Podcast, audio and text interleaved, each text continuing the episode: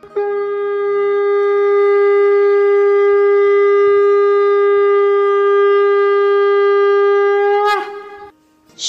भागवतम कथा पॉडकास्ट में आपका स्वागत है। गोलोक एक्सप्रेस में आइए, दुख दर्द भूल जाइए एबीसीडी की भक्ति में लीन होके नित्य आनंद पाइए। हरी हरि बोल।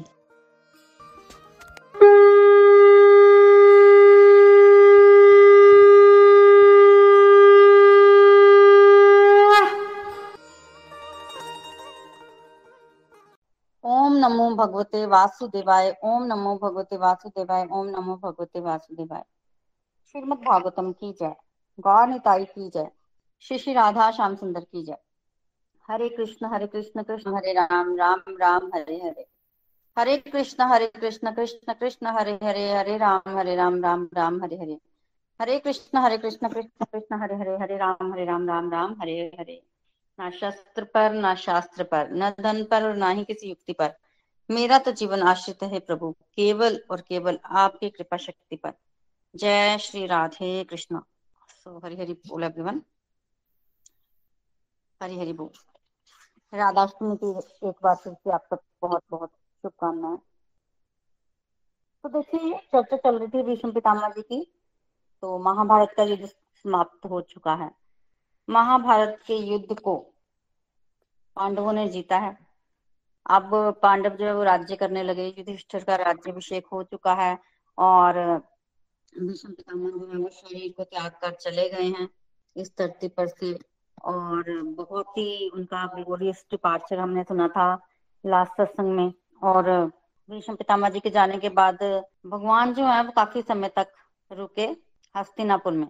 तो बेसिकली यहाँ पर एक क्वेश्चन आया था शौनक आदि ऋषि मुनियों की तरफ़ से शौनक आदि ऋषि मुनि ने सूत को स्वामी से प्रश्न किया कि जब युधिष्ठिर महाराज को राज्य मिल गया तो युधिष्ठिर महाराज ने राज्य कैसा किया? किस तरह पर वो प्रजा का पालन करते थे, किस तरह का राज्य किया? इस तरह से युधिष्ठिर महाराज से रिलेटेड प्रश्न किया। कारण क्या था प्रश्न करने का? कारण ये था कि जब किसी के पास राज्य आता है, कहने की बात है, संपत्ति आती है तो कई बार व्यक्ति जो है वो धर्म से पीछे हट जाता है, मन में विकार आ जाता है। तो बहुत सारी चीज़ें आ जाती हैं। तो पूछा इस प्रश्न के पूछने का मतलब ये है कि युधिष्ठिर महाराज ने कैसा किया? राज्य वो पहले की तरह स्टेबल रहे? जहाँ उन, उन्होंने राज्य में कुछ ऊपर नीचे किया तो इस तरह का प्रश्न पूछा। तो उसके उत्तर में सूत गोस्वामी ने बड़ा अच्छा बताया कि जब भीष्म पितामह ने देह त्याग किया तो उससे पहले जो भीष्म पितामह जी ने प्रवचन दिए थे, ज्ञान भरे वचन युधिष्ठिर को सुनाए थे, उससे युधिष्ठिर का मोह नष्ट हो गया। और मोह नष्ट होने के बाद जब उसने राज्य किया ना तो राज्य बहुत ब्यूटीफुल था उनका। हमने उस दिन भी थोड़ी बहुत डिस्कशन तो की थी कि उनके राज्य में कभी किसी को मानसिक क्लेश भी नहीं हुआ। कारण? क्योंकि वहाँ भगवान थे ना। तो माया देवी जो है, वो हमें तीन तरह के दुख देती है और जहाँ पर भगवान है, वहाँ तो माया आ नहीं सकती तो कोई दुख नहीं था प्रजा प्रजा को युधिष्ठ महाराज के राज्य में। सब सुखी थे, यज्ञ भी चल रहे थे। तीन अशम अश्वमेघ यज्ञ करवाए थे। भगवान ने युधिष्ठ महाराज से हालाँकि महाभारत के युद्ध के बाद युधिष्ठिर महाराज के पास पैसे नहीं थे, धन नहीं था यज्ञ करने के लिए तो अर्जुन जो है वो धन का संचय करके लाया था। भगवान ने बताया था अर्जुन को कि कहाँ से तुम धन जो है वो ले सकते हो और अर्जुन को भेजकर बाकी तीन भाई भी गए थे, चारों भाई गए थे और धन लेके आए थे और उससे उन्होंने यज्ञ किया। ये भगवान कृष्ण के उससे हुआ था, आज्ञा से हुआ था, उन्होंने बताया था धन आपको कहाँ मिलेगा। तो वो यज्ञ भी किए। यज्ञ जब होती है तो होता है तो पृथ्वी खुश हो जाती है। पृथ्वी को अच्छा लगता है बहुत। तो फिर क्या हुआ? प्रकृति खुश हो गई। तो इनके राज्य में वर्षा भी नियमित रूप से होती थी।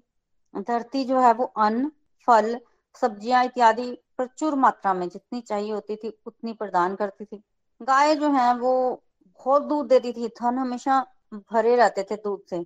माता जो है, वो दूध जो है, वो धरती में बहा देती हैं। देखिए, वृंदावन में जब भगवान श्री कृष्ण इस धरती पर लीला कर रहे थे ना तो उस समय इतनी गाय थी, गाय क्या करती थी? गाय जो है, वो दूध जो है, वो गिराती थी। मतलब वृंदावन की भूमि में गायों ने दूध से सिंचाई की है उस भूमि की। स्पेशली यहाँ पर भगवान होते थे, वहाँ तो गाय दूध रोज दूध से अभिषेक करती थी धरती का, रोज। तो धरती बड़ी सॉफ्ट सॉफ्ट थी। गायों के दूध से अभिषेक होता था ना उनका रोज। सॉफ्ट सॉफ्ट थी। और बाकी नदियाँ, समुद्र, पहाड़ियाँ, पर्वत, वन, औषधियाँ, सब बढ़िया। मतलब ए वन, सब खुश। किसी को कोई रोग नहीं, कोई मानसिक रोग नहीं, कोई शारीरिक रोग नहीं। सर्दी, गर्मी, कुछ नहीं। प्रकृति भी बड़ी अनुकूल थी, ना ज़्यादा सर्दी, ना ज़्यादा गर्मी। जब तक भगवान रहे, सब ठीक रहा। और उसके पश्चात भगवान जो है, वो काफ़ी समय हो गया था उनको हस्तिनापुर में तो फिर वो हस्तिनापुर छोड़कर अब द्वारिका जाने लगे। भगवान एक दिन युधिष्ठिर महाराज के पास आए और उन्होंने अनुमति मांगी कि अब मुझे चले जाना चाहिए वापिस। युधिष्ठिर महाराज ने भगवान के चरणों में प्रणाम किया और भगवान ने युधिष्ठ महाराज को गले से लगाया, और युधिष्ठ महाराज के पास अब भगवान को रोकने का कोई कारण नहीं था तो उन्होंने आज्ञा दे दी, और उस समय भगवान जो है रथ पर चढ़कर जो है द्वारिका के लिए जाने लगे। जब भगवान श्री कृष्ण द्वारिका के लिए जा रहे थे तो उस समय जितने भी पांडव लोग बच गए थे, वो सारे भगवान को देखने के लिए आए एक नज़र। और प्राय सब लोग मूर्छित से हो रहे थे, बेहोश से हो रहे थे। देखिए, उस जमाने में ना कोई कैमराज नहीं होते थे, जैसे आज के जमाने में कैमराज होते हैं ना, हम लोग पिक्स खींच के रख लेते हैं। तब इस तरह का कुछ नहीं होता था तो सब लोग भगवान को देखने आए और आँखें फाड़ फाड़ के देख रहे थे, क्योंकि भगवान के उस चित्र को आँखों में बसाना था ना, कि अब पता नहीं, भगवान कब दिखेंगे? तो भगवान का चित्र आँखों में बसा बसाने के लिए ना, वो भगवान को देख रहे थे। कौन कौन आया था? नाम मेंशन किए गए हैं। सुभद्रा, द्रौपदी, कुंती, उत्तरा, कंदारी, धृतराष्ट्र युयुस्सु कृपाचार्य, धौम्य और पाँचों पांडव। ये सब लोग जो है वो आ रहे थे और सब लोग दुखी भी बहुत थे क्योंकि भगवान जा रहे थे। बहुत दुखी थे। कुछ स्त्रियाँ तो रोने को भी थी, पर भगवान जा रहे थे और वो रोएँगी तो अपशगुन होगा, इसलिए वो अपनी आँसू जो है वो भी छुपा रही थी, मुँह भी छुपाया हुआ था। अब अर्जुन भगवान के साथ गए थे द्वारिका तो अर्जुन ने छत्र पकड़ा हुआ है।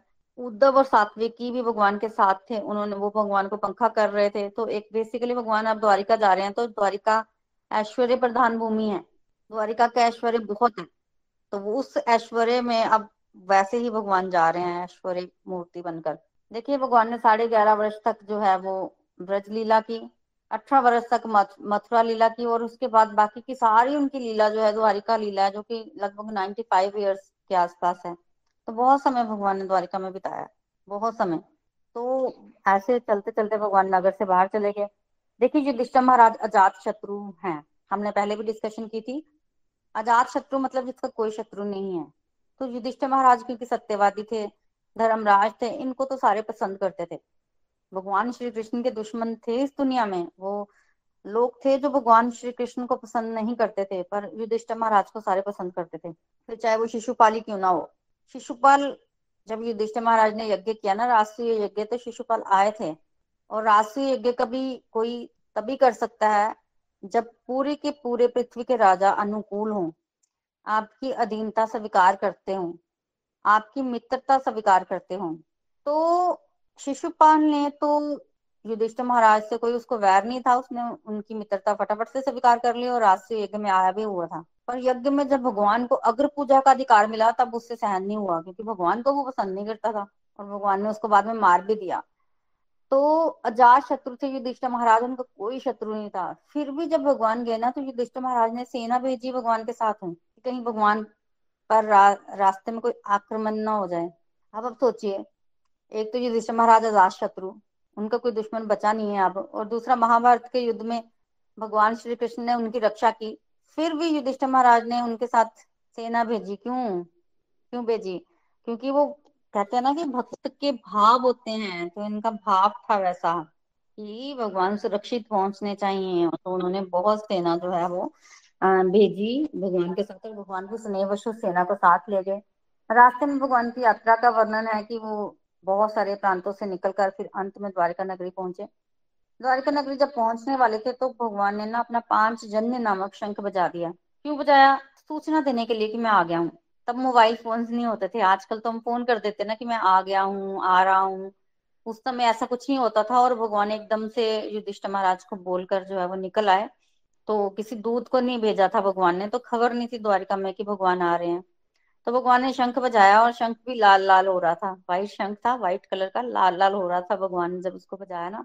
तो द्वारिका वासी उदास थे। क्यों उदास थे? देखो जब भगवान हस्तिनापुर में थे ना तो पीछे द्वारिका तो ऐश्वर्य प्रधान भूमि है तो ऐश्वर्य प्रधान भूमि में आज तक तो किसी चीज़ की कमी नहीं थी, पर एक ही दुख था, एक दुख था, वो ये कि भगवान वहाँ नहीं थे, भगवान के दर्शन नहीं हो रहे थे लोगों को। तो अब जब उस दुख में वो दिव्य ध्वनि सुनी तो सबको पता चल गया कि भगवान आ गए हैं और सब लोग भगवान का स्वागत करने के लिए भेंट लेकर नगर से बाहर पहुँचे। और क्या बोल रहे हैं सारे? आज तो हमारा सौभाग्य जागृत हो गया। आज हमें भगवान के दर्शन फिर से प्राप्त होंगे। सब लोगों के फेस पर स्माइल आ गई, स्माइल आ गई। और सब लोग क्या बोलने लगे कि इतने दिनों से हमारे नेत्र जो है ना, उनकी ज्योति व्यर्थ जा रही थी क्योंकि वो भगवान का दर्शन नहीं कर पा रहे थे। नेत्रों की ज्योति ही व्यर्थ हो रही थी। और अब क्या है? अब आज इन नेत्रों को, नेत्रों के होने का कुछ फ़ायदा है आज हमें, क्योंकि हम भगवान को भगवान का दर्शन करेंगे। तो जब भगवान ने द्वारिका नगरी में एंटर किया तो वो द्वारिका नगरी बड़ी सजी हुई थी। जैसे कि मैंने पहले ही बताया कि ऐश्वर्य प्रधान भूमि है तो बहुत ऐश्वर्य है उनका। तो एक एक घर सब बड़े सजे हुए थे। भगवान के पुत्र, उनके पुत्र सब लोग भगवान को लेने के लिए, उनका स्वागत करने के लिए बाहर आए। और नागरिक लोगों ने भी भगवान के खूब दर्शन किए। सब लोग अपने घरों की छतों में चढ़ चढ़ कर भगवान के दर्शन भी कर रहे थे। और इस तरह से भगवान भी सबके साथ बड़े प्यार से मिले। किसी को भगवान ने सिर झुकाकर नमस्कार किया, किसी से भगवान ने बात की, किसी को भगवान ने गले लगाया, किसी से हाथ मिलाया, किसी को सिर्फ़ मुस्कुराहट दी और किसी को आशीर्वाद दिया, इस तरह से भगवान अपने रिश्तेदारों से मिल रहे हैं। द्वारिका में तो जैसे कोई मेला लगा हो या कोई उत्सव हो, इस तरह का माहौल बन गया था। भगवान श्री कृष्ण के जो सौंदर्य था, वो बहुत था। तो इस तरह से भगवान चलते चलते चलते चलते जो है, वो महल में पहुँचे। तो सबसे पहले वो किस महल में प्रवेश किए? देवकी और वसुदेव के महल में प्रवेश किए और अपने माँ बाप से मिले। देवकी और वसुदेव भी भगवान को देखकर बड़े खुश हुए। उसके पश्चात भगवान अपने महलों में आए। बहुत लंबे समय से भगवान अपने पत्नियों से नहीं मिले थे। या फिर कह सकते हैं कि रानी अपने भगवान से नहीं मिली थी तो सब मतलब एकदम से एक्स एक्साइटमेंट मिले। देखो, जब भगवान राज कर रहे थे ना, वृंदावन में तो उस समय कामदेव आया था भगवान के पास। और कामदेव जो है, वो हार गया था। तो बनी नहीं थी बात तो भगवान छोटे भी बड़े थे।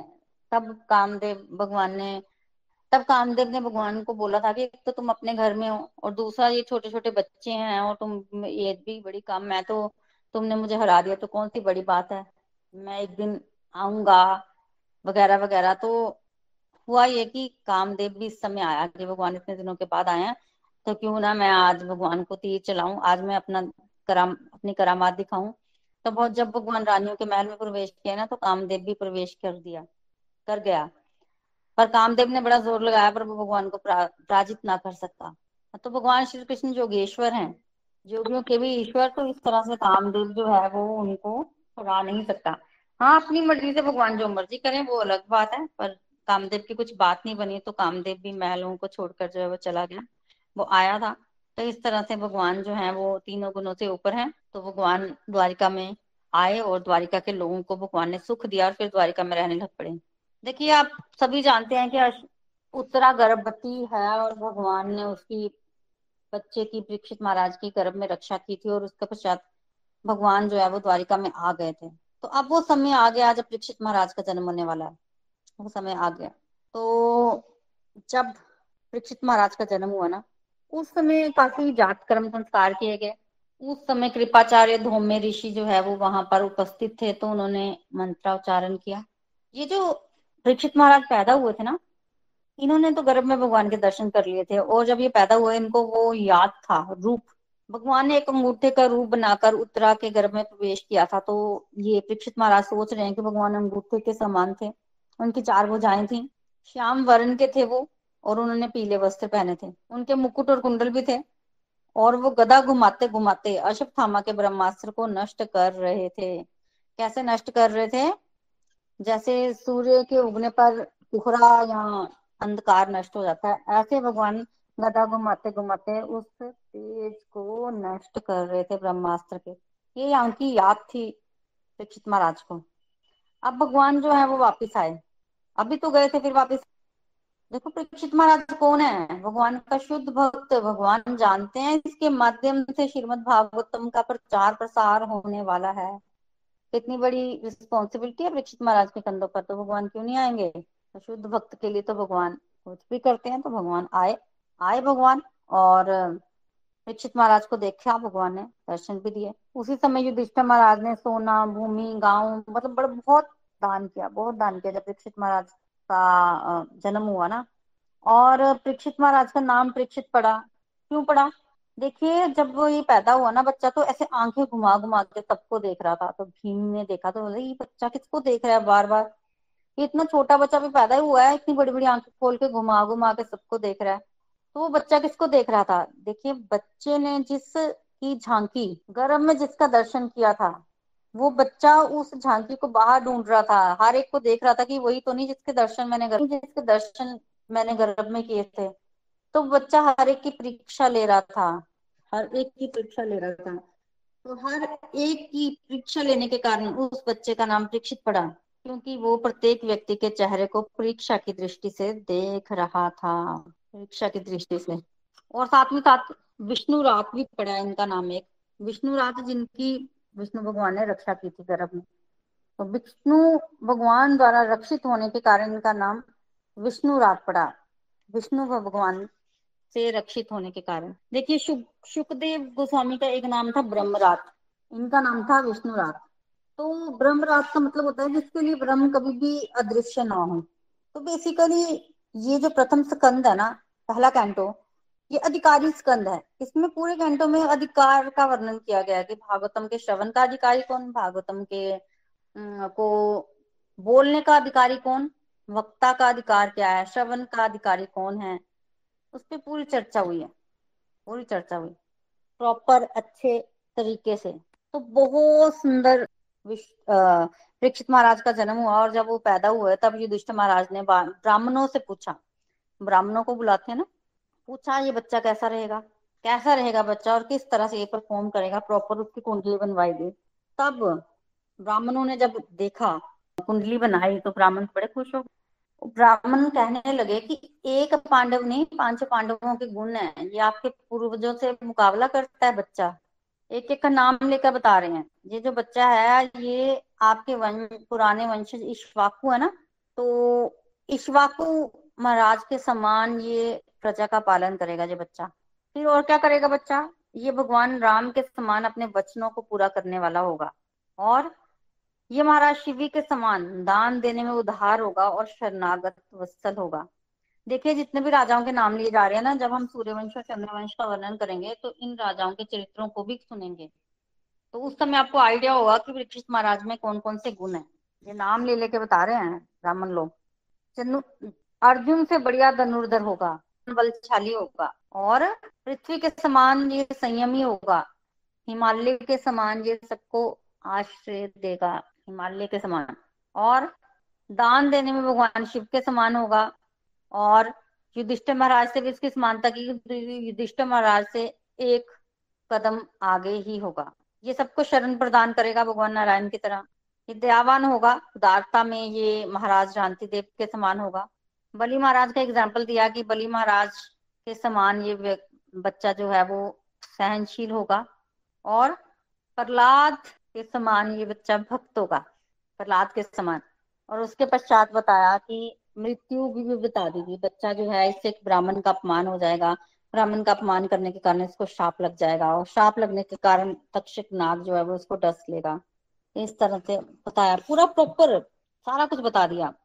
और मृत्यु में गड़बड़ी बता दी, बच्चा भी पैदा हुआ है। मृत्यु में गड़बड़ी बता दी और सर्प दंश से बच्चे की मृत्यु होगी ये सुनकर तो धर्मराज दुखी हो गए युधिष्ठ महाराज। और वो कहने लगे, ये तो ठीक नहीं है कि अगर वंशज कोई हमारा है, उस सर्पदंश से मरे, सांप के काटने से मरे तो ठीक नहीं है। तो फिर ब्राह्मण बोले, जब ब्राह्मण इतना कुछ देख सकते हैं तो ये वो बोले, बोलते चिंता का कोई बात नहीं है। बच्चा जो है, इसको मिलेगी सदगति, चाहे जैसे भी मरे। इसके ग्रह बड़े शुभ हैं। और इन ग्रहों को देखकर हमें ये भी पता चल रहा है कि ये इसका अंतिम जन्म है। इसके बाद इसका जन्म नहीं होगा। मोक्ष को प्राप्त करेगा। ये सुनकर तो पांडव खुश हो गए। हो चाहे जीवन में जो मर्ज़ी, अगर अंत भला तो सब भला ठीक है, फिर कुछ सांत्वना मिली। और उसके पश्चात ब्राह्मण जो है वो लौट गए और परीक्षित महाराज जो है वो बड़े होने लगे। बड़े होते गए होते गए होते गए। और ऐसे जैसे ब्राह्मण ने बोला था, वैसे वैसे इस बच्चे के गुण, वैसे वैसे। और खेल खेल में ही कि भगवान श्री कृष्ण के विग्रहों की पूजा करते थे, खेल खेल में ही। भगवान श्री कृष्ण की उन्होंने पूजा करनी तो इस तरह से ये जो परीक्षित महाराज थे, ये बड़े होने लगे। देखिए परीक्षित महाराज ने अपने जीवन में बहुत सारे कार्य किए हैं। आगे आने वाले समय में हम इन कार्यों के बारे में चर्चा करेंगे। तो बेसिकली वज्रनाभ जब भगवान श्री कृष्ण इस धरती को छोड़कर चले गए थे ना तो उस समय उनके वंशज सारे मर गए थे। एक वज्रनाभ जो है, वो रह गया था। वो भी गर्भ में था उस समय तो उसका जन्म ही बाद में हुआ। तो ऑलमोस्ट वो परीक्षित की एज का ही था, क्योंकि परीक्षित महाराज भी उसी के आसपास जो है पैदा हुए थे। वज्रनाभ भी बाद में पैदा हुआ। तो इनकी वज्रनाभ के साथ दोस्ती थी, उनसे मिलने जाया करते थे। क्योंकि अर्जुन भगवान की रानियों को ले आए थे तो ये इधर ही रहते थे। तो वज्रनाभ के साथ ये मिले। क्योंकि मथुरा के राजा थे ना भगवान श्री कृष्ण, उग्रसेन, और उसके बाद वो द्वारिका चले गए थे, और भगवान के जाने के बाद द्वारिका तो डूब गई थी। तो इन्होंने सोचा कि क्यों ना परीक्षित महाराज ने कि क्यों ना वज्रनाभ को मथुरा का राज्य दे दिया जाए। तो इनको मथुरा का राज्य देना चाहा। मथुरा में उस समय प्रजा नहीं थी, फिर शांडिल्य ऋषि से इन्होंने पूछा। तो उन्होंने कहा कि ये प्रजा कहाँ गई? प्रजा ही नहीं है अब इमेजिन कीजिए कि राजा कोई बन गया वज्रनाभ और प्रजा ही नहीं है तो कहाँ राज्य करेगा? तो शांडिल्य ऋषि से पूछा कि प्रजा कहाँ गई? तो उन्होंने बताया, भगवान श्री कृष्ण जब इस धरती पर आए तो उस समय वो नित्य पार्षदों को साथ लेके आए। कुछ नित्य पार्षद थे, कुछ साधन सिद्ध पार्षद आ गए। भगवान ने देवताओं को भी आज्ञा दी थी कि आप इस धरती पर जाएँ मेरी मदद के लिए। ये सब कुछ हम टेंथ कैंटो में पढ़ेंगे। तो जो नित्य पार्षद आए, जो साधना सिद्ध पार्षद है, जो देवता लोग है, जब भगवान गए, सब भगवान के साथ चले गए तो प्रजा कहाँ से मिलेगी? तो फिर उन्होंने आज्ञा दी कि आप वृंदावन को थोड़ा बसाए तो सही भगवान की लीला स्थलियाँ प्रकट कीजिए, कोई भगवान की मूर्ति स्थापना कीजिए तो इस तरह से ये कार्य जो है वो सौंपा गया वज्रनाभ को। तो वज्रनाभ ने बखूबी इस कार्य को निभाया परीक्षित महाराज के साथ मिलकर। तो इन लोगों ने बहुत सारे भगवान की जो है, वो मूर्ति स्थापना जो है वो करवाई है। और ये मूर्ति बनाकर ना, अब मतलब रानियों को दिखाते थे। मतलब वज्रनाभ जो है वो रानियों को दिखाते थे। सोलह हज़ार एक सौ आठ रानियाँ थी ना भगवान की। तो जिनमें से आठ जो मेन थी, वो तो भगवान के जाते ही अदृश्य हो गई थी। बाकी बच गई थी। बाकी तो नहीं गई थी। तो उनको दिखाते थे। तो जिन पर जिन पर वो रानियाँ बोल देती थी कि हाँ भाई, ये हमारे पति हैं या पति जैसे देखते हैं, वो जो प्रतिमा है वो रखी जाती थी, उनसे पूछ पूछ कर वो मूर्तियाँ बनाई जाती थी। और कई मूर्तियों को देखकर तो रानियाँ घूंघट ही निकाल लेती थी तो बिल्कुल भगवान जैसी मतलब मूर्तियाँ दिखती तो इस तरह से वो स्थापित किया। तो बड़ा सारा परीक्षित महाराज ने अपने जीवन में कार्य किया है, ये वैसे भी भगवान के शुद्ध भक्त थे। एक बार रानियों की इच्छा हुई कि वो कथा सुने, श्रीमद भागवतम कथा। तो सब लोग वृंदावन चले गए, वहाँ भागवतम कथा का आयोजन किया गया, उद्धव जी को बुलाया गया, उद्धव जी तो वहीं रहते हैं। उद्धव क्यारी में।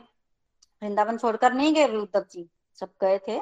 एक रूप से तो वृंदावन में ही है, उनको भी बुलाया गया, कोई तो हमें सुना दे। जमुना महारानी भी इनको वहाँ मिली।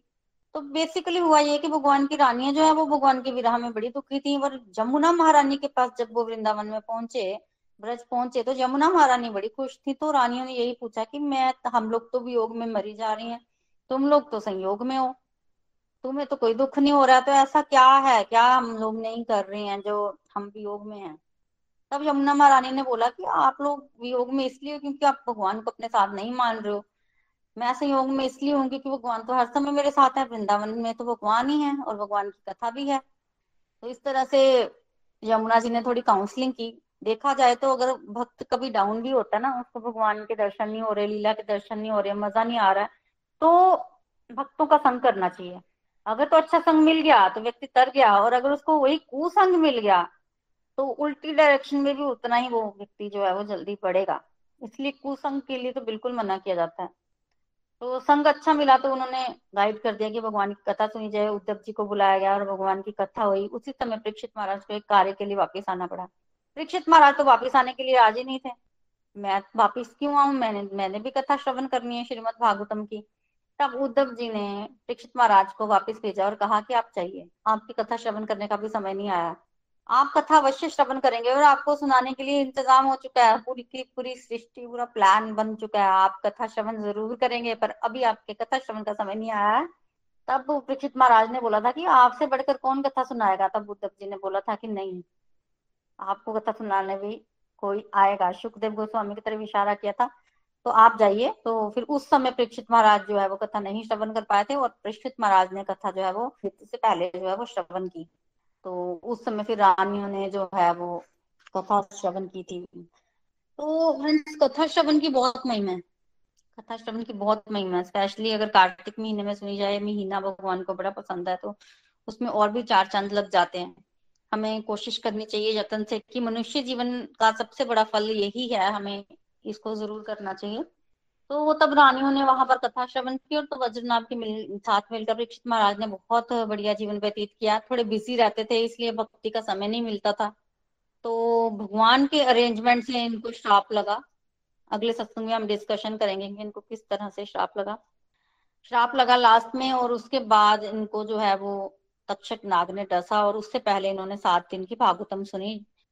जो कि अभी हम भी श्रवण कर रहे हैं। ये वही भागवतम है जो परीक्षित महाराज ने श्रवण की थी। तो बेसिकली देखा जाए तो ऐसा नहीं है कि इन्होंने अपमान कर दिया, ऋषि का और इनको ऐसे ऐसे श्राप लगा। ऐसा कुछ नहीं है। भगवान का ये डिवाइन प्लान था। परीक्षित महाराज अल्पायु थे। एज ज़्यादा नहीं थी थर्टी फाइव ईयर्स की एज थी और बिज़ी इतना कि कथा श्रवण करने का समय ही नहीं मिल रहा है। तो भगवान ने भी सोचा कि है तो मेरा शुद्ध भक्त और इसके माध्यम से पूरे संसार का कल्याण होने वाला है। समय इसके पास है नहीं। तो क्यों ना मरना तो इसने है ही है तो क्यों ना ऐसा कुछ करूँ कि मरने से पहले इसको कथा श्रवण करने का समय मिल जाए, कोई पाँच, सात दिन इसको मिल जाए कथा श्रवण करने के लिए। तो ये डिवाइन अरेंजमेंट है भगवान की तरफ़ से कि उसको परीक्षित महाराज को श्राप लगा कि उसने सात दिन बाद ही मरना है। सात दिन पूरा उसको कथा श्रवण करने का मौका दिया भगवान ने। और परीक्षित महाराज ने उस मौके का फ़ायदा भी बहुत उठाया। एक क्षण शोक नहीं किया जैसे पता चला, उसी समय राज्य अपने पुत्रों को दिया। रानिया तो रानियों को पता चला। रानिया तो बाद में आया था। सही परीक्षित महाराज तो जा चुके थे। उन्होंने तो पीछे मुड़ के नहीं देखा। फटाफट उन्होंने ग्रह त्याग किया। जल्दी और मतलब अंदर इतना उनके वैराग्य भरा था।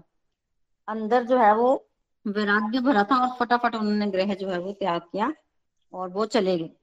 तो उनसे पहले, देखिए, अभी जब रह रहे हैं ना परीक्षित महाराज जब परीक्षित महाराज का जन्म हुआ ना, देखिए।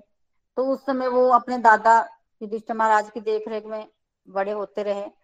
फिर जब पांड भगवान श्री कृष्ण इस धरती को छोड़कर चले गए, उस समय पांडव भी धरती को छोड़कर चले गए, उस समय इनका राज्यभिषेक कर दिया गया परीक्षित महाराज का। और तब इनको सत्ता मिली और ये इतना बिज़ी रहते थे राज कार्य में कि लास्ट में जीवन के इनको भजन का मौका भगवान की तरफ़ से मिला। अभी पर सभी इकट्ठा ही रह रहे हैं पांडव। धृतराष्ट्र, गांधारी, सब। तो एक दिन क्या हुआ कि ये सब लोग रह रहे थे, तभी एकदम से विदुर जी आए। विदुर जी हस्तिनापुर आ गए। विदुर जी कौन है? बेसिकली तीन भाई थे ये लोग ना, धृतराष्ट्र, पांडु और विदुर जी। विदुर जी दासी पुत्र थे, इसलिए उनको राज्य तो नहीं मिला, पर ये राज्य में महामंत्री का कार्य करते थे। भगवान के शुद्ध भक्त से सबसे इंपॉर्टेंट बात तो ये है।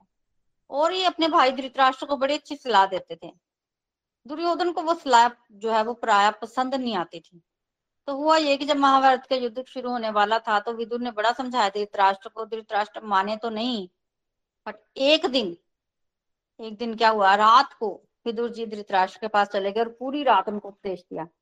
ये उपदेश बहुत फ़ेमस है, इसको विदुर नीति भी बोलते हैं, विदुर नीति के नाम से किताब मिलती है, उसमें भी वो उपदेश है। इतना इफ़ेक्टिव उपदेश की धृतराष्ट्र पर उसका असर होना शुरू हो गया। और धृतराष्ट्र कन्विंस कन्विंस हो गया कि ये ठीक बोल रहा है, मुझे सही करना चाहिए। कुछ क्षण के लिए सही कन्विंस तो हुआ। और जब ये दुर्योधन ने ये देखा कि ये मेरे पिताजी तो कन्विंस हो रहे हैं, और अगर ये विदुर और साथ रहा तो ये तो गड़बड़ कर जाएगा। उस समय दुर्योधन ने बहुत भीषम रूप से अपमान किया था विदुर जी का। बहुत अपमान किया था। यहाँ तक बोल दिया था कि जिस थाली में खाते हो, उसी में शेद करते हो। तुम हमारा अन्न दिया हुआ अन्न हमारी बात जो है वो नहीं मानी, वगैरह वगैरह वगैरह वगैरह। बहुत कुछ। जबकि विदुर जी जो थे, वो ईमानदार थे और भगवान के भक्त थे और कहते हैं कि विदुर जी कोई राज महारा मतलब बेसिकली अगर धृतराष्ट्र के भाई भी थे ना विदुर जी, पांडु के भाई भी थे तो भी वो राज्य का खाना नहीं खाते थे। मतलब उनको जो वेतन मिलता था ना, उसी वेतन में गुजारा करते थे और साग सब्ज़ी खाते थे हैंड टू माउथ ही थे।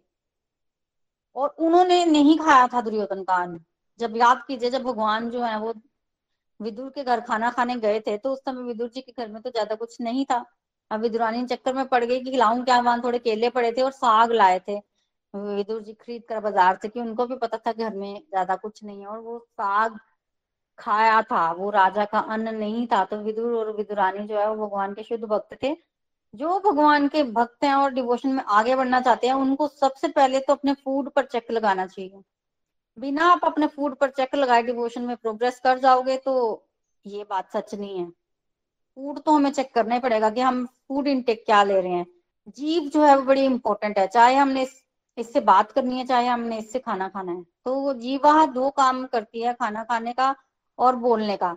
और इन दोनों कामों में अगर हम सावधान हो जाएँ तो कुछ बात बनती है, हम स्पिरिचुअल लाइफ में आगे बढ़ सकेंगे। तो बहुत सारे वेग हैं। हमने उपदेशामृता में भी डिस्कशन की थी पहले ही श्लोक में कि छह तरह के वेग होते हैं और ये बड़े ज़बरदस्त होते हैं। कंट्रोल करना है हमें एक एक करके और तरीका ये बताया था कि सबसे पहले जीव जीव पर जिसने कंट्रोल कर लिया, जीव के वेग पर जिसने कंट्रोल कर लिया, उसके लिए बाकी सभी वेगों पे कंट्रोल करना इतना आसान तो नहीं होगा, पर रास्ता यही है, कर पाएगा वो। बिना जीव पर कंट्रोल किए हुए बोले कि मैं सब चीज़ों पर कंट्रोल कर लूँगा, इंद्रियों पर तो बात बनने वाली नहीं है। तो जीव पर कंट्रोल सबसे पहले आता है और यही तरीका है बाकी वेगों पर कंट्रोल करने का और उसमें एक बोलना वाणी की तपस्या आती है और एक फ़ूड आता है।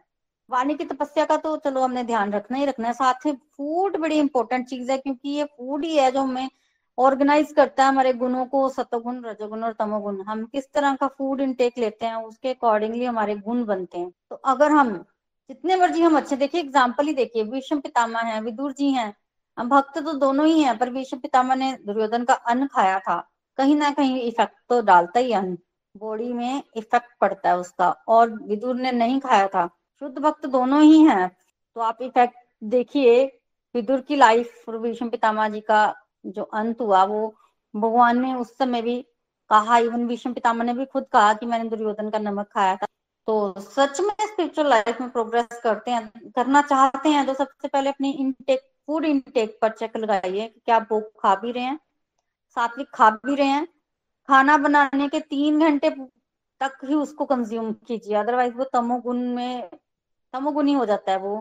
सात्विक नहीं रहता, खाना बनाया है, तीन घंटे तक पड़ा रहा, उस उसके बाद वो तमोगुनी हो जाता है। तो उसको विद इन थ्री आवर्स ही कंज्यूम कीजिए। भोग लगा खाइए। अगर कोई इस तरह से कर रहा है तो उसकी स्पिरिचुअल प्रोग्रेस छह महीने में हो जाएगी, सिर्फ़ और सिर्फ़ फ़ूड से ही। और अगर आप भगवान को ऑफ़र करके खाते हो तो वो प्रसाद बन जाता है। फिर आप उसको बाद में भी कंज्यूम कर सकते हो। प्रसाद, फिर प्रसाद सात्विक ही रहता है। तो इस तरह से तो विदुर जी की अब कथा चली है। तो विदुर जी जो है वो शुद्ध भक्त है, भगवान के और विदुर नीति नामक इनका एक ग्रंथ है, इन्होंने धृतराष्ट्र को कन्विंस कर लिया था और जिसकी वजह से दुर्योधन काफ़ी नाराज़ हुआ और उन्होंने बड़ा अपमान किया, दुर्योधन ने और लात मारकर इनको बाहर निकाला और इनके अंदर जब दुर्योधन ने इस तरह का अपमान किया तो फिर ये वहाँ रुक नहीं पाया और वहीं धृतराष्ट्र के सामने अपना धनुष बाण रख के आ गए कि मैं ये रहा धनुष, ये रहा भान, मैं तुम्हारा नमक नहीं खाया और इस तरह से अगर है तो मैं अभी ये नौकरी छोड़ता हूँ, उस भाव में करते थे ना। और मैं तीर्थ यात्रा करने जा रहा हूँ तो उन्होंने उस समय वैराग्य दिखाया और क्षण नहीं लगाया त्याग करने में और वो तीर्थ यात्रा करने चले गए। और महाभारत के युद्ध में विदुर जी ने हिस्सा नहीं लिया। तीर्थ यात्रा करके आज विदुर जी लौटे हैं। जब महाभारत का युद्ध हो चुका है, पांडव राजा बन चुके हैं और जब पांडवों ने विदुर जी को देखा सडनली तो पांडवों ने बहुत बहुत स्वागत किया। क्योंकि विदुर जी जो है, वो पांडवों से बहुत प्यार करते थे, पांडव लोग विदुर जी से बहुत प्यार करते थे और कहीं ना कहीं जो कौरवों ने पांडवों पर बहुत सारे आक्रमण किए थे, उन आक्रमणों से विदुर जी ने ही पांडवों को बचाया था। विदुर जी ने बहुत रक्षा की थी इनकी तो पांडवों के दिल में इनके लिए विशेष एक रिस्पेक्ट थी। और ये विदुर जी जब चले ही गए थे तो वापस क्यों आए? देखिए, धृतराष्ट्र भाई था इनका, बड़ा प्यार करते थे। और जब ये तीर्थ यात्रा को गए ना तो घूमते घूमते घूमते घूमते ये प्रभास क्षेत्र पहुँचे वहाँ इनको, उद्धव जी मिले। उद्धव जी से इनको पता चला कि महाभारत के युद्ध में कौरव मारे गए हैं और पांडव जीत गए हैं और भगवान इस धरती को छोड़कर चले गए हैं। उस समय उद्धव जी, उस समय विदुर जी बड़े उदास हुए थे। थर्ड कैंटो में इनकी कथा आएगी। पूरे चार अध्यायों तक उद्धव जी और विदुर जी बात करते रहे थे और फिर उसके पश्चात उद्धव जी को भगवान ने ज्ञान दिया था, जब भगवान इस धरती पर से जा रहे थे और उद्धव जी के पास वो ज्ञान सुरक्षित था और भगवान ने बोला था उनको कि वो ज्ञान विदुर जी को देना है। तो वो ज्ञान विदुर जी को उद्धव जी ने देना था तो मैत्रेय मुनि से दिलवाया था विदुर जी को। और उस ज्ञान को लेते लेते श्रीमद भागवतम का ज्ञान लेते लेते विदुर जी वहाँ से उठकर आ गए, क्यों? क्योंकि उनको लग रहा था कि धृतराष्ट्र जिसको पहले भी समझा रहे थे, पहले तो वो उनकी बात नहीं माना, पर आज फिर विदुर जी को उनकी फ़िक्र हुई। तो वहाँ मैत्रेय मुनि से ज्ञान लेते लेते वहाँ से वो आए। सीधा हस्तनापुर में क्यों आए? धृतराष्ट्र और गंधारी के लिए आए। पर उन्होंने इस सत्य को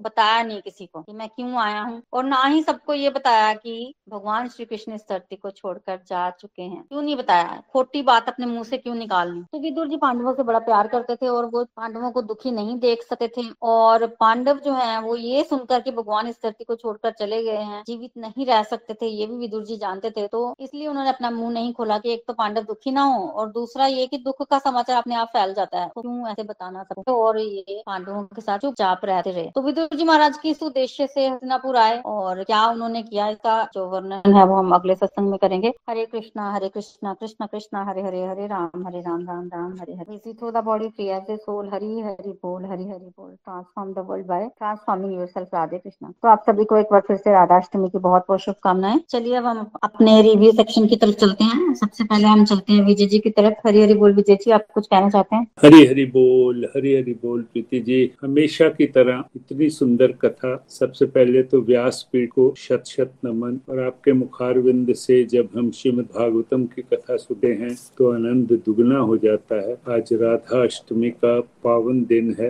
राधा मेरी स्वामिनी, मैं राधा का दास। जन्म जन्म मोहे दीजिए वृंदावन में वास। आपने बिल्कुल ठीक कहा कि आज का दिन वो दिन है, जब ज़्यादा से ज़्यादा हमने भजन करना है, कीर्तन करना है, चांटिंग करनी है, और अपने जीवन को सफल बनाना है। आज की जो कथा सुनाई है, उसमें इतनी सब स्टोरीज हैं, इतनी सब स्टोरीज हैं कि मेरा ख्याल है पंद्रह बीस से कम नहीं है। बात शुरू हुई थी कि युधिष्ठर और पांडवों को हस्तनापुर का राज मिला। युधिष्ठिर जी ने राज कैसा किया? भीष्म पितामह ने इतना बढ़िया नीति परक उपदेश उन्हें दिया था, उनका मोह दूर किया था। युधिष्ठिर महाराज के राज्य में किसी को मानसिक क्लेश नहीं था। प्रजा खुश थी। भगवान कृष्ण की देखरेख में तीन अश्वमेध यज्ञ हुए। इसके लिए धन, अर्जुन और बाकी पांडवों ने किया। भगवान कृष्ण ने उन्हें बताया। इसीलिए अर्जुन को धनंजय भी कहते हैं कि उसने यज्ञों के लिए धन इकट्ठा किया। चारों तरफ़ इतना अनुकूल वातावरण था, वो आपने बड़े विस्तार से हमें बताया और साथ में वृंदावन का भी ज़िक्र किया कि वृंदावन में गौए दूध से पृथ्वी को अभिषेक कराती थी और यही वजह है कि वृंदावन की धरती जो है वो बहुत नरम धरती है। अब प्रभु के द्वारिका जाने का समय आ रहा है। प्रभु अर्जुन को साथ ले जाते हैं, रथ पे बैठते हैं और प्रभु की मोहिनी सूरत को देखने के लिए सभी लोग आए हुए हैं। साढ़े बारह साल ब्रज लीला अठारह साल मथुरा लीला और नाइन्टी फाइव ईयर्स द्वारिका लीला। भगवान 125 साल इस अवतार में रहे। और द्वारिका को आपने बताया कि वो पीरियड ऐश्वर्य का पीरियड। पर इसका मतलब ये नहीं है कि प्रभु के दुश्मन नहीं है। किस तरह से अश्वमेध यज्ञ में शिशुपाल अग्र पूजा भगवान की सहन ना कर सका अपमान किया उसने और किस तरह भगवान ने सुदर्शन चक्र से उसका उद्धार किया, इसका भी ज़िक्र आया। और जब भगवान द्वारिका जाते हैं तो युधिष्ठिर सेना भेजता है। बहुत सुंदर, आपने कहा कि भगवान को किसी सुरक्षा की ज़रूरत है, लेकिन युधिष्ठिर शुद्ध भक्त है, ये भक्त का भाव है। फिर जब द्वारिका के पास पहुँचते हैं तो प्रभु पाँच जन्य बजाते हैं। द्वारिकावासी उनके वियोग में दुखी हैं, पर प्रभु का आने पे स्वागत करते हैं, अपने को बड़ा सौभाग्यशाली समझते हैं। सबसे पहले प्रभु अपने माता पिता देव की, वसुदेव के महल में जाते हैं। फिर आपने कामदेव की कहानी सुनाई कि किस तरह कामदेव ने बड़ा अपनी हेकड़ी दिखाई थी, लेकिन वो प्रभु से नहीं जीत पाया। उल्टे पाँव से वापस जाना पड़ा। बात भी ठीक है, योगेश्वर श्री कृष्ण को जो साक्षात परम पुरुष परमात्मा है कोई हरा सकता है। फिर उसके बाद बहुत विस्तार से आपने परीक्षित के जन्म की कहानी सुनाई। क्यों उसका नाम परीक्षित रखा गया? कैसे जन्म पे वो आँखें घुमा घुमा के सभी की परीक्षा ले रहा था? क्योंकि उत्तरा के गर्भ में भगवान ने स्वयं आके उसकी रक्षा करी थी तो वो परीक्षा ले रहा था कि वो कहाँ है। इसीलिए उनका नाम परीक्षित रखा गया। ब्राह्मणियों और ज्योतिषियों से जब उसकी कुंडली बनाई गई तो सारा कुछ बताया गया कि इसमें पाँचों पांडवों के गुण हैं। पूर्वज इक्ष्वाकु के समान प्रजा पालक है, शिवी के समान दानवीर, अर्जुन से बड़ा धनुर्धर, पृथ्वी से ज़्यादा धैर्य, हिमालय से ज़्यादा स्थिर और प्रबल, भगवान नारायण जैसा शरण प्रदान करने वाला, प्रहलाद जैसा भक्त। लेकिन ब्राह्मणों ने, ज्योतिषियों ने ये भी बता दिया कि इसकी मृत्यु सर्पदंश से होगी, क्योंकि इससे ब्राह्मण का अपमान हो जाएगा। युधिष्ठिर बहुत विचलित होते हैं, लेकिन उसी वक्त ये भी बताया जाता है कि ये परीक्षित का आखिरी जन्म है, इसे सदगति मिलेगी, ये जन्म मरण के चक्कर से छूट जाएगा। और परीक्षित भी भगवान कृष्ण के शुद्ध भक्त थे, कृष्ण के विग्रहों की पूजा किया करते थे। फिर आपने कथा को मोड़ देते हुए कि कैसे दूसरी रानियाँ प्रभु की वियोग में थी और यमुना प्रसन्न थी। उसकी वजह ये थी कि यमुना जी कभी अपने आप को प्रभु से अलग समझती ही नहीं। सत्संग की महत्ता, सुसंग की महत्ता, उद्धव जी द्वारा कथा सुनाना और परीक्षित को वापस भेजना, कि तुम्हारा अभी कथा सुनने का टाइम नहीं है, तुम कथा सुनोगे। और तुम कथा सुनोगे भी एक ऐसे महाराज से जिनसे बड़ा कोई कथा वाचक नहीं हो। परीक्षित महाराज के बारे में बताया कि इतने बड़े प्रक्रमी, लेकिन जैसे ही पता लगा कि सात दिन हैं तो वो पूरे के पूरे वैराग्य में चले गए अपने पुत्रों को पूरे का पूरा राज्य संभाल के। सीख हमें ये मिलती है कि भगवत गीता अगर हमें जीने की कला सिखाती है तो श्रीमद भागवतम हमें मरने की कला सिखाती है, कि जिसके पास सिर्फ़ सात दिन हैं उसका क्या धर्म है, उसका क्या कर्तव्य है, ये सीखना हो तो परीक्षित महाराज से सीखिए, जो सब कुछ छोड़ के वैरागी होके सुखदेव जी से श्रीमद भागवतम की कथा सुनी। उसके बाद आपने विदुर जी की कथा बड़े विस्तार से सुनाई। विदुर जी प्योर सोल थे, प्योर शुद्ध भक्त थे। वो पांडवों और कौरवों की लड़ाई नहीं देखना चाहते थे। इसलिए लड़ाई से पहले ही वो तीर्थ यात्रा पे चले गए, पर धृतराष्ट्र के प्रति उनका बड़ा प्यार। धृतराष्ट्र को वो समझाते रहते थे। एक पूरी रात उन्होंने विदुर नीति समझाई और दुर्योधन ने उनका अपमान किया कि ये तो मेरे पिता को वर्गला रहे। और एक चीज़ जो आपने बहुत कही, जो मेरे दिल को छू गई कि जीभ प्राइमरीली दो कामों पे होती है, पे कंट्रोल रखना है। भगवानी की तपस्या रखनी है और खाने पे और खाने के वेगों पे कंट्रोल करना है, क्योंकि सारा गड़बड़, सारा काम जो है वो यहीं से शुरू हो।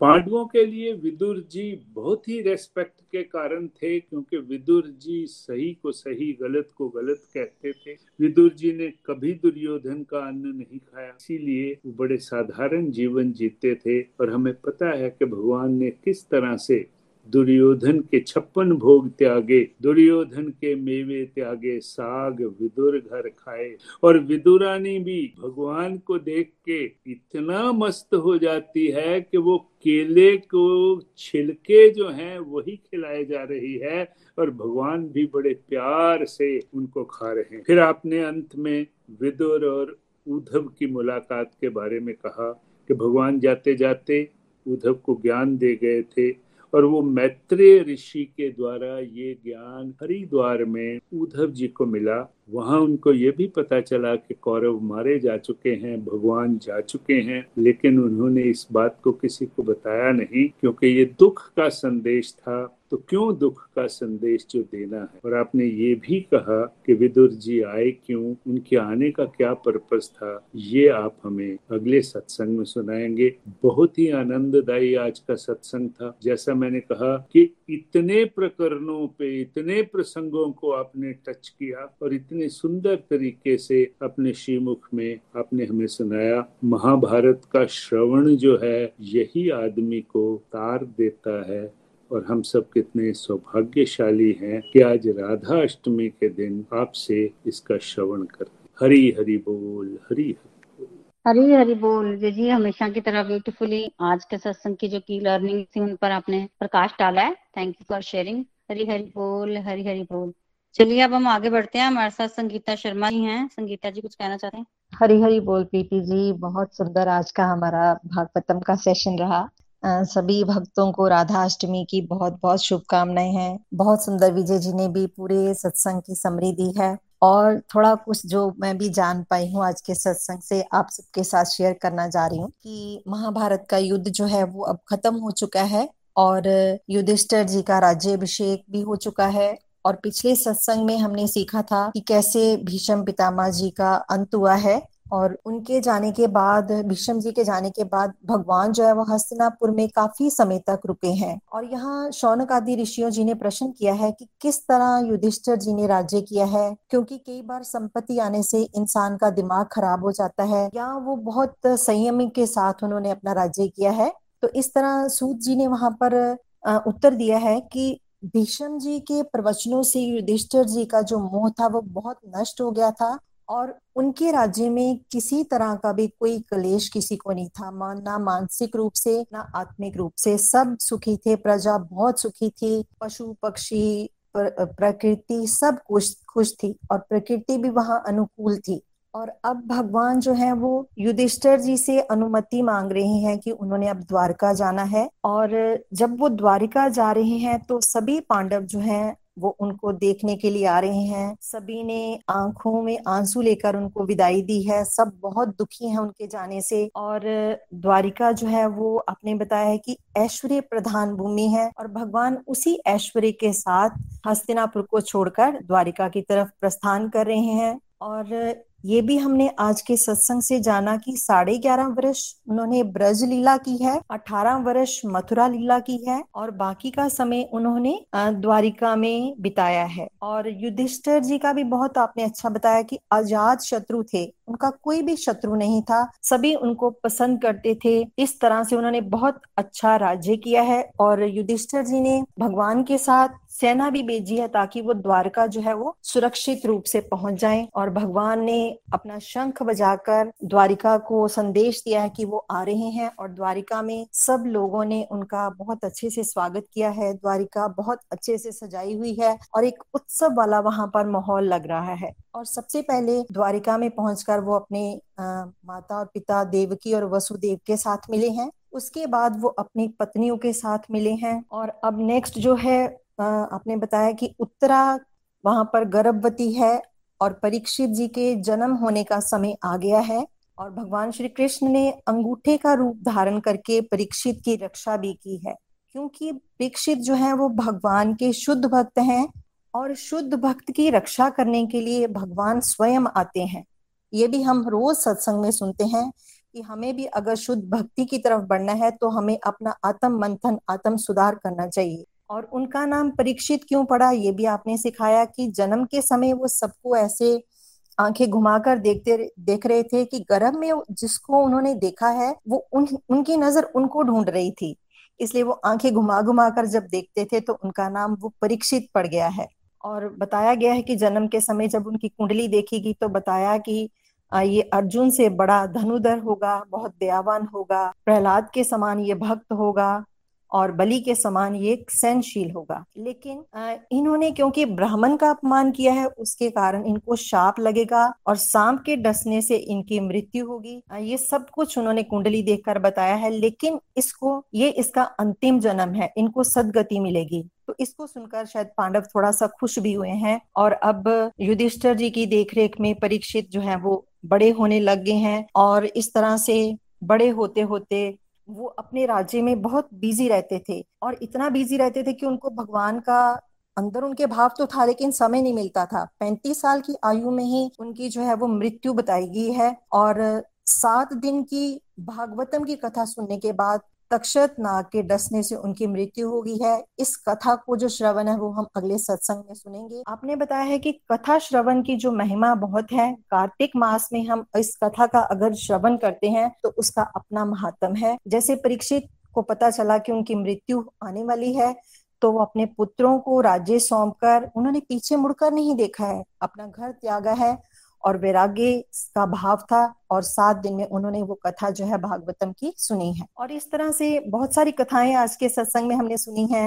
ये धृत राष्ट्र पांडु और विदुर तीन भाइयों का संवाद भी हमने सुना है आपके मुख से कि कैसे विदुर जी जो हैं वो भगवान के शुद्ध भक्त थे। और विदुर जी ने धृत राष्ट्र को बहुत समझाया है कि ये युद्ध ना हो, किस तरह की हम नीति अपनाएँ। और धृतराष्ट्र जो है वो कन्विंस भी हो जाते हैं, लेकिन दुर्योधन को ये बात पसंद नहीं आती है। दुर्योधन बहुत अपमान करता है उनका कि जिस थाली में तुम खाते हो उसी में छेद करते हो। आ, लेकिन जो विदुर हैं वो बहुत ईमानदार थे भगवान के भक्त थे और जितना उनको तनख्वाह मिलती थी उसी से वो अपना गुजारा करते थे। और भगवान भी जो है उसी भक्त के साथ रहते हैं जैसे विदुरानी के केले उन्होंने खाए हैं।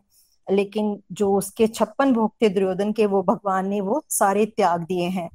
इसलिए हमें लर्निंग आपने बताई कि हमें भी अपने फ़ूड इनटेक पर बहुत ध्यान रखना है, अगर हमें स्पिरिचुअल लाइफ में ग्रो करना है।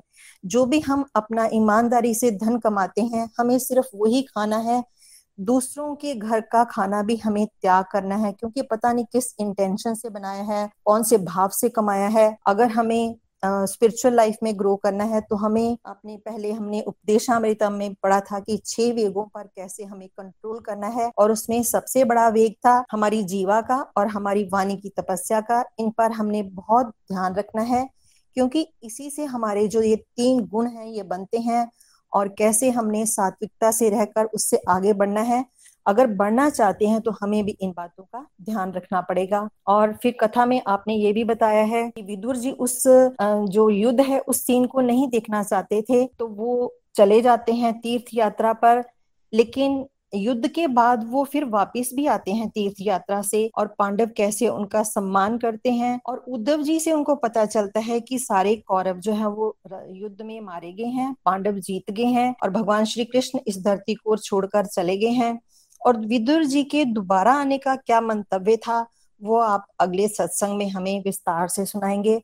और जितना मेरी बुद्धि थी, उससे उससे मैंने आपको ये कथा श्रवण की है और साथ, आपके साथ मैंने शेयर भी की है। बहुत बहुत धन्यवाद प्रीति जी। और राधा अष्टमी की बहुत बहुत शुभकामनाएँ हैं।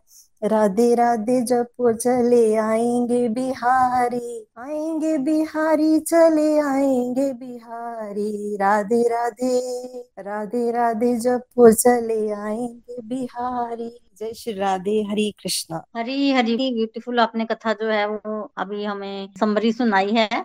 मुझे याद है लास्ट टाइम भागवतम स्टार्ट हुआ था तब आपने बोला था कि मैं तो पहली बार सुन रही हूँ मुझे इतना ज़्यादा नहीं आइडिया लग रहा है पर आ, मैं देख पा रही हूँ कि आपने बहुत मेहनत किया और आप बहुत अच्छी तरह से इसको जो है वो पकड़ रहे हैं भगवान की असीम कृपा से बनी रहे। हरी हरी बोल हरी हरी बोल। चलिए अब हम आगे बढ़ते हैं क्लास रिव्यू ले लेते हैं। हमारे साथ नीनू जी हैं। नीनू जी कुछ कहना चाहते हैं? हरी हरी बोल हरी हरी बोल प्रीति जी। बहुत बहुत राधाष्टमी की सबको शुभकामनाएँ।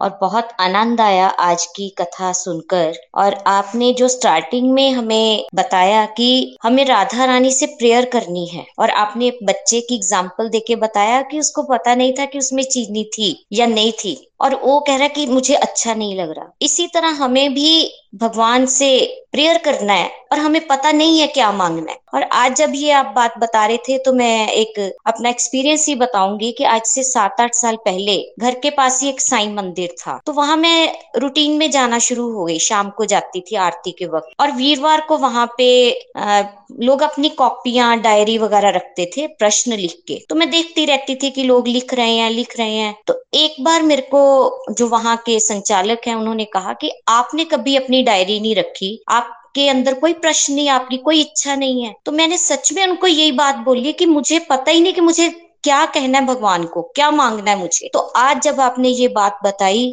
तो सच में मुझे वो अपनी बात याद आ गई कि मुझे उस वक्त भी ऐसा लगा था कि मुझे मांगना क्या है भगवान से, मुझे पता ही नहीं आज तक। और जब बिन मांगे सब कुछ भगवान दे रहे हैं तो फिर उनसे मांगना भी क्या? और चलो मांगना है तो वो तो मांगना माता पिता से ही हमने। लेकिन हमारी स्पिरिचुअल प्रोग्रेस बढ़े, ये हम ज़रूर मांगे उनसे। हमारी स्पिरिचुअल प्रैक्टिसेस कहीं रुके ना। स्पीड से चलो ना भी सही, लेकिन धीरे धीरे धीरे धीरे चलती रही। और आपने जो आज पूरे ये कथा सुनाई है, बहुत आनंद आया। और कुछ बातें जो मुझे अच्छी लगी कि युधिष्ठिर भगवान, युधिष्ठिर जी का मोह नष्ट हो गया था। उनको मानसिक कलेश कभी नहीं हुआ और उनके राज्य में सब सुखी थे। ऐसा क्यों था? क्योंकि भगवान उनके साथ थे। हर वक्त उन्होंने भगवान की प्रेजेंस को फील किया। भगवान हमेशा उनके साथ रहे हैं। और हम भी अगर भगवान के सानिध्य को प्राप्त करना चाहते हैं तो हमें निरंतरता से उनका स्मरण करते रहना चाहिए। और उसके बाद आपने अलग अलग कथाओं के माध्यम से, चलो मैं अब डिटेल में तो नहीं जाऊँगी, और जो लास्ट में आपने जो आज बात बताई ना, कि हमारे कंट्रोल किस पे होना चाहिए? फ़ूड पे। फ़ूड पे चेक ज़रूर होना चाहिए कि हम कैसा भोजन खा रहे हैं। हमारी वाणी और खाना, ये दोनों पर चेक होगा, तभी हम सात्विकता की तरफ़ बढ़ सकते हैं। क्योंकि सात्विकता कब आती है?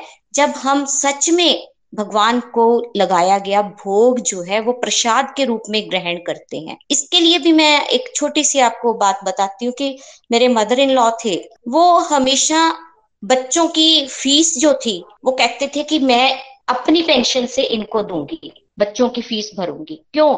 उसका कारण क्या था?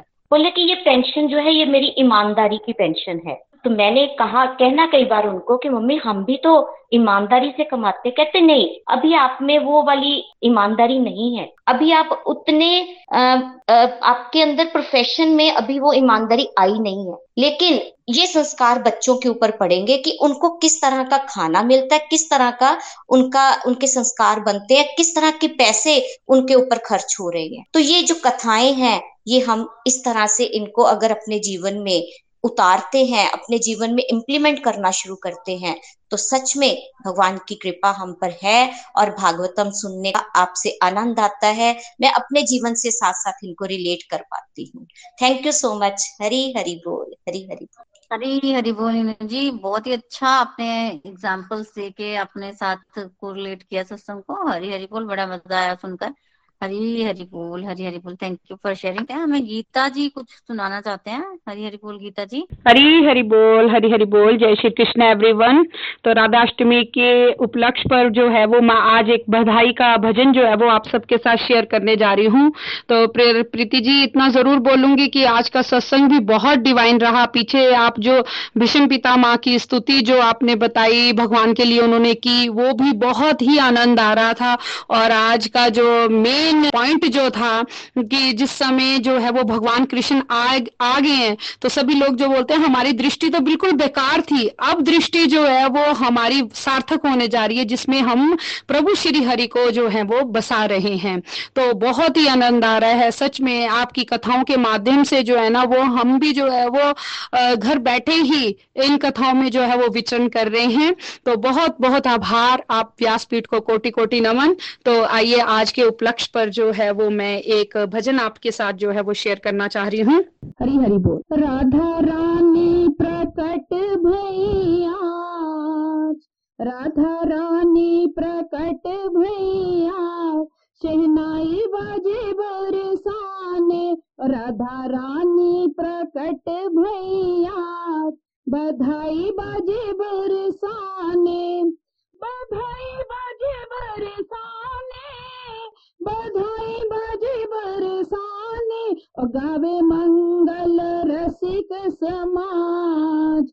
और गावे मंगल रसिक समाज, शहनाई बाजे बरसाने और राधा रानी प्रकट भैया। बधाई बाजे बरसाने। तीनों लोक की स्वामनी आई।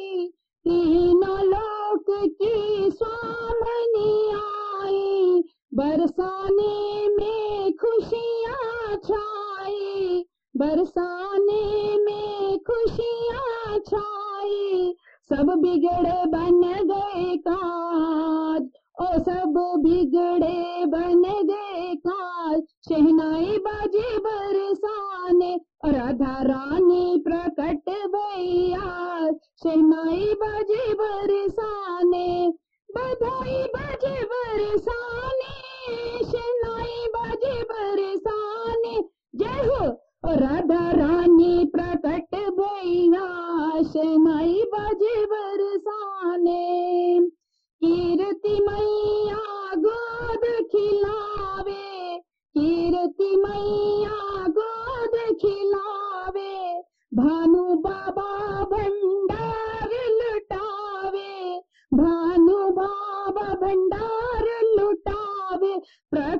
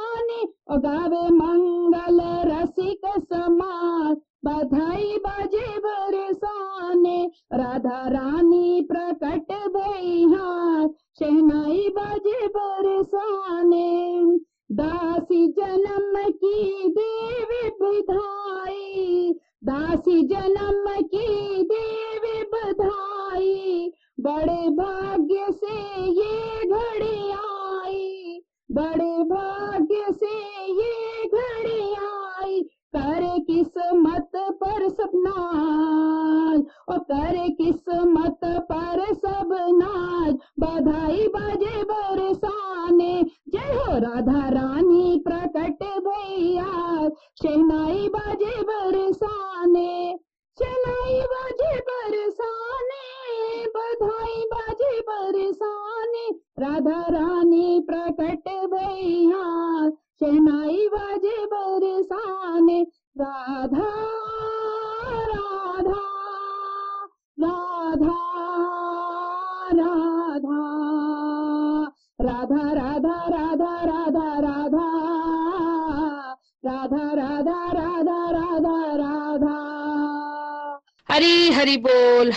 बोल। जय Shri Krishna. Thank you so much Hari Hari बोल गीता जी, बहुत बढ़िया आपने बताई गाई है। आज के सत्संग को हम कंक्लूड करते हैं आरती के साथ।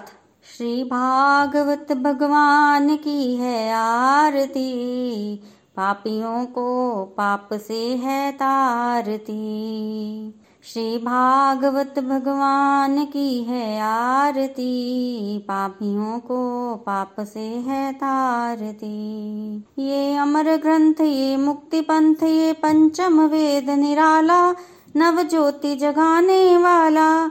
ये अमर ग्रंथ, ये मुक्ति पंथ, ये पंचम वेद निराला नव ज्योति जगाने वाला। हरि नाम यही हरि धाम यही यही जग मंगल की आरती। पापियों को पाप से है तारती। श्री भागवत भगवान की है आरती। पापियों को पाप से है तारती। ये शांति गीत पावन पुनीत पापों को मिटाने वाला हरि दर्श दिखाने वाला ये शांति गीत, पावन पुनीत पापों को मिटाने वाला हरि दर्श दिखाने वाला। ये सुख करनी, ये दुख हरनी, श्री मधुसूदन की आरती। पापियों को पाप से है तारती। श्री भागवत भगवान की है आरती।